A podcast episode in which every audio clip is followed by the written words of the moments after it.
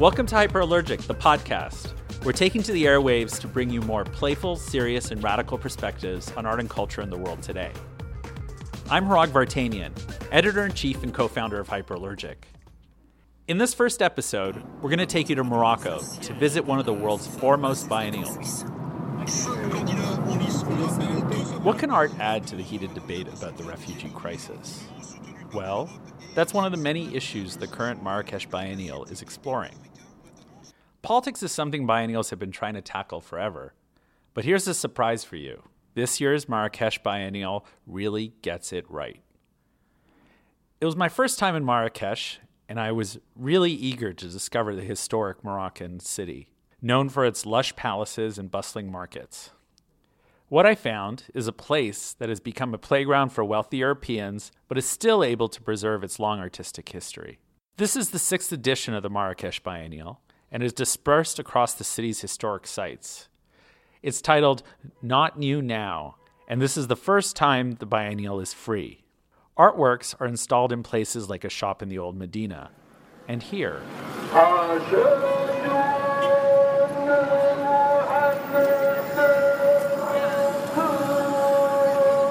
That's the call to prayer of the beautiful 13th century central mosque, the Koutoubia.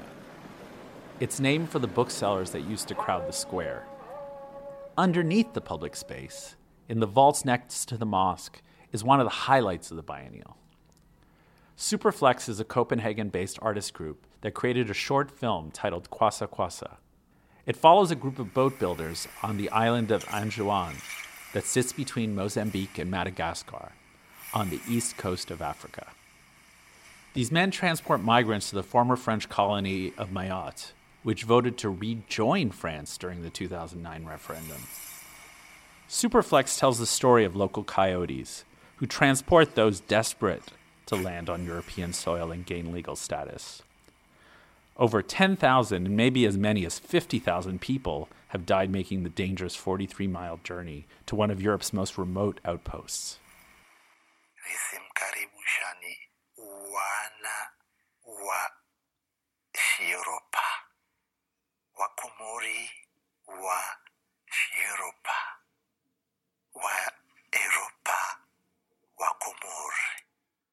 In this work, like in many of the pieces in the biennial, there's a shift in perspective, and we learn about new aspects of issues we may think we know all about.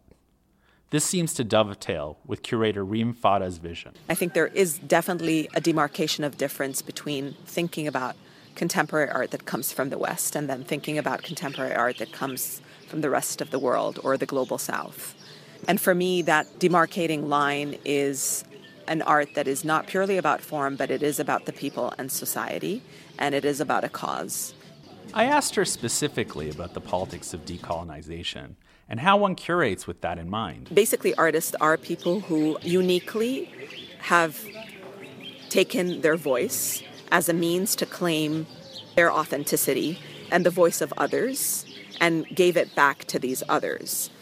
I would say that that is the best way to think that you are curating decolonization. However, it's very important to be conscious of what the message is and how we're doing that.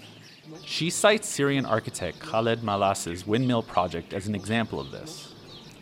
He's an art historian by training. He's someone who's been working with a community of collaborators, a welder in Syria, photographer in Syria, and uh, a group of architects and fellow artists in Beirut.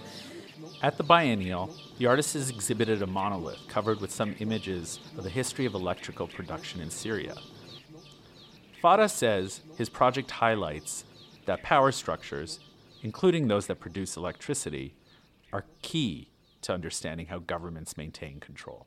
They've decided to create windmills out of scrap metal in order to generate electricity in the Ghouta area in Syria that is suffering from the recent war in Syria. And you can think about that as a that's a development project. It isn't. It's them asking a very concrete question, which is how do we give back power, literally being electricity, back to the people?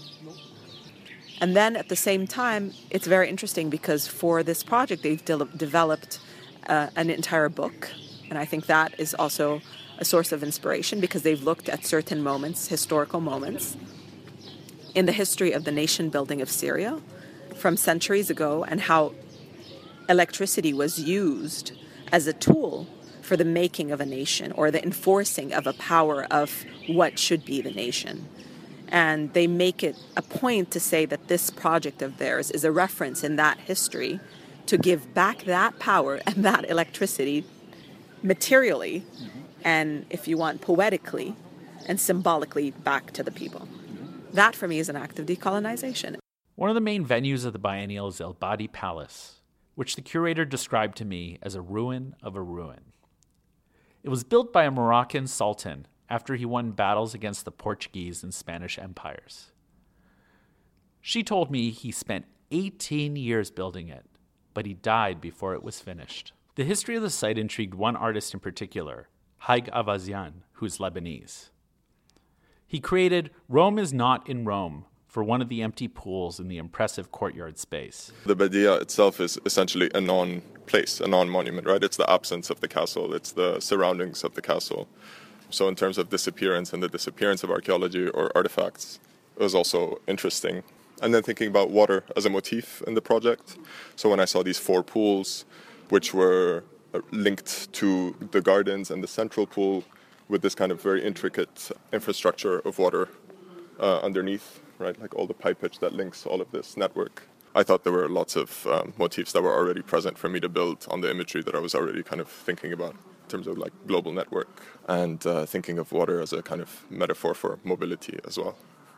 Aivazian's work riffs off the language of architecture, specifically a luxury condo by Jean Nouvel that's being built in downtown Beirut.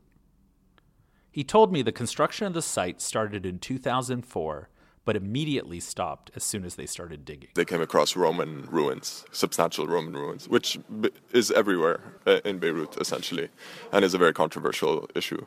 And so the site is still there, the hoarding of the site is still there, so it's still closed off pending kind of administration.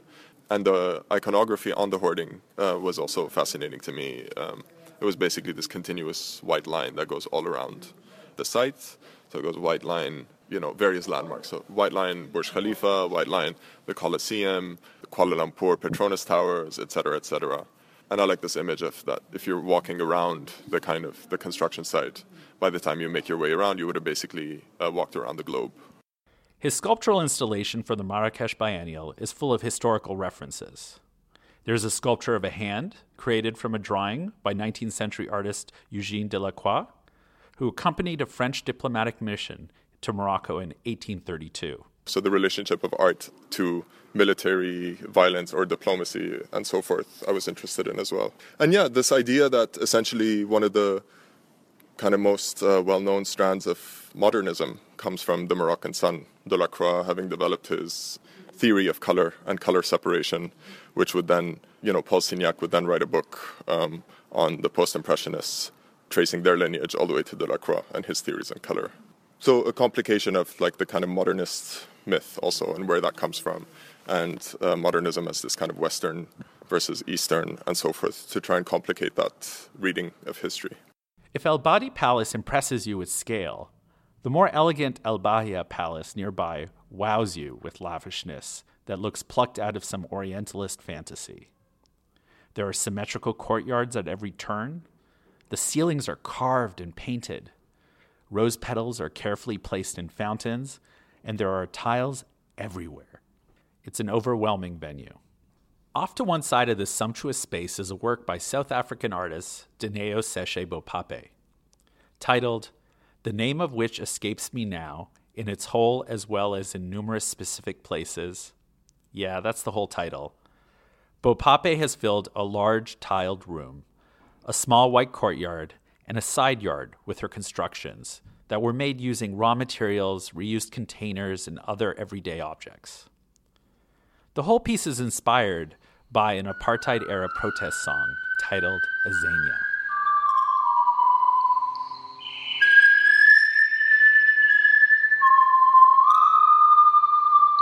The song goes, in some version, starts off by saying, bazithatha phi isibindi sesingaga so kuthathi africa kuyenze bayenze uh, where do they get the guts to, uh, to take africa and make it theirs? From cape to cairo morocco to madagascar iazania um, israeli to our, our land. Um, but then uh, because i'm not a native uh, zulu speaker i uh, immediately put izwi which is voice and izwe together and um, and that relationship of um, and Izwe means earth? Yeah, yeah. Izwe is earth, soil, land. And with the land politics uh, in South Africa being what they are, that uh, 20 years plus after the end of apartheid, that the land question has not been fully addressed yet. And uh, more and more people are, are getting impatient with that. You can feel the intimacy in her use of materials. She even convinced the authorities to allow her to glue stickers of African plants on the walls of one historic room. The artist told me that when she was growing up in South Africa, she was forced to use the only stickers available, which, of course, always depicted European flowers. It was first uh, a challenge uh, thinking of linking Cape to Cairo, Madagascar, and South Africa, and imagining um, being of all those places and what it would be like to, to imagine a unified Africa. Yeah, and the soil, there's something really special when you just when you walk barefoot or when you grab soil in your hand. There's a story of Robert Sobukwe, um, who was a, a PAC uh, struggle fighter. He was arrested and uh, imprisoned in uh, Robben Island. And uh, when the new prisoners came, they weren't sure whether it was him or not um, and whether um, the apartheid state had killed him, killed his mind, killed his spirit. Mm. And he just uh, bent down, grabbed some earth, and then uh, um, let the soil trickle from his hand. And they knew that uh, he was still in his mind and he was still um, fighting the cause and he was still present. Bopape infuses the materials with meaning, called from her own experience but she also taps into a larger unofficial theme of the biennial the creation of something out of nothing. I was then uh, also thinking about the poem by Sun Ra, and the poem is called The Endless Realm. And in it, he speaks about nothing. Uh, in it, he says something like, I have, I have nothing, I'm rich with nothing, I have mountains of nothing, endless nothing, uh, this and that are nothing and together they're mine. Um, also speaking about the politics of, uh, of blackness in, um, in the US and also in the world, how black is also articulated as a void uh, politically and also in, uh, in the English language and also in other Western languages. What does it mean to be nothing and to be filled with nothing, to be perceived as nothing, to be rich with nothing, uh, to have the nothing of the sky or the nothing of uh, the earth, to have to be like dust, um, as rich and as poor as dust. Yeah. When describing the biennial, curator Reem Fadda often uses the term living art. Art is alive, she says, and in a place like Morocco, it might be easier to see because dozens of centuries old artisan traditions continue.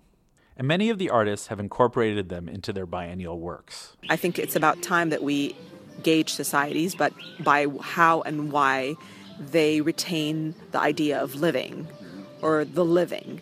So I've looked at the terminology of living art as a substitution or as a driving force to think about this exhibition. Living art being that which is harnessing the present day looking at the living, meaning people and society, thinking about social and political causes, yet at the same time retaining beauty because it is art and it is about harnessing poetics and gestures of the aesthetic. She says the lack of contemporary museums in Marrakesh actually proved to be a good thing. There's no white walls, and that for me was an entirely, I want to say, liberating thing, an aspect. This is an art for the city. So we were presenting art in what was in palais that were actually living quarters for people. So, how appropriate it became to show that art for the people in these public spaces. Another very important thread that runs through the exhibition is my primary concern about thinking about solidarity and thinking about responsibility. of shared consciousness and shared cultural factors that kind of permeate the globe even intuitively. And decolonization is an important theme. I'm Palestinian, and that's something I can't ever register off. It's, it's who I am. And I, I think at large that the plight of Palestinians is something that the world has still not fully contended with and is actually it's a condition that the entire world suffers from the act of retaining the voice br- taking back that voice and reproducing work and art and messages that claim let's say sovereignty over one's voice and one's actions that was Reem Fadda, curator of the 6th Marrakesh Biennial, which goes until May 8th. For pictures and more, go to hyperallergic.com. Thanks for listening to our inaugural Hyperallergic podcast. I'm Hrag Vartanian, editor in chief and co founder of Hyperallergic. Our editor and executive producer is Gisele Rigatau. Our theme music was composed by Garen Gaikian. Our assistant producer is Angela Cruz and our publisher and co founder is Veken Gueyikian. See you next time.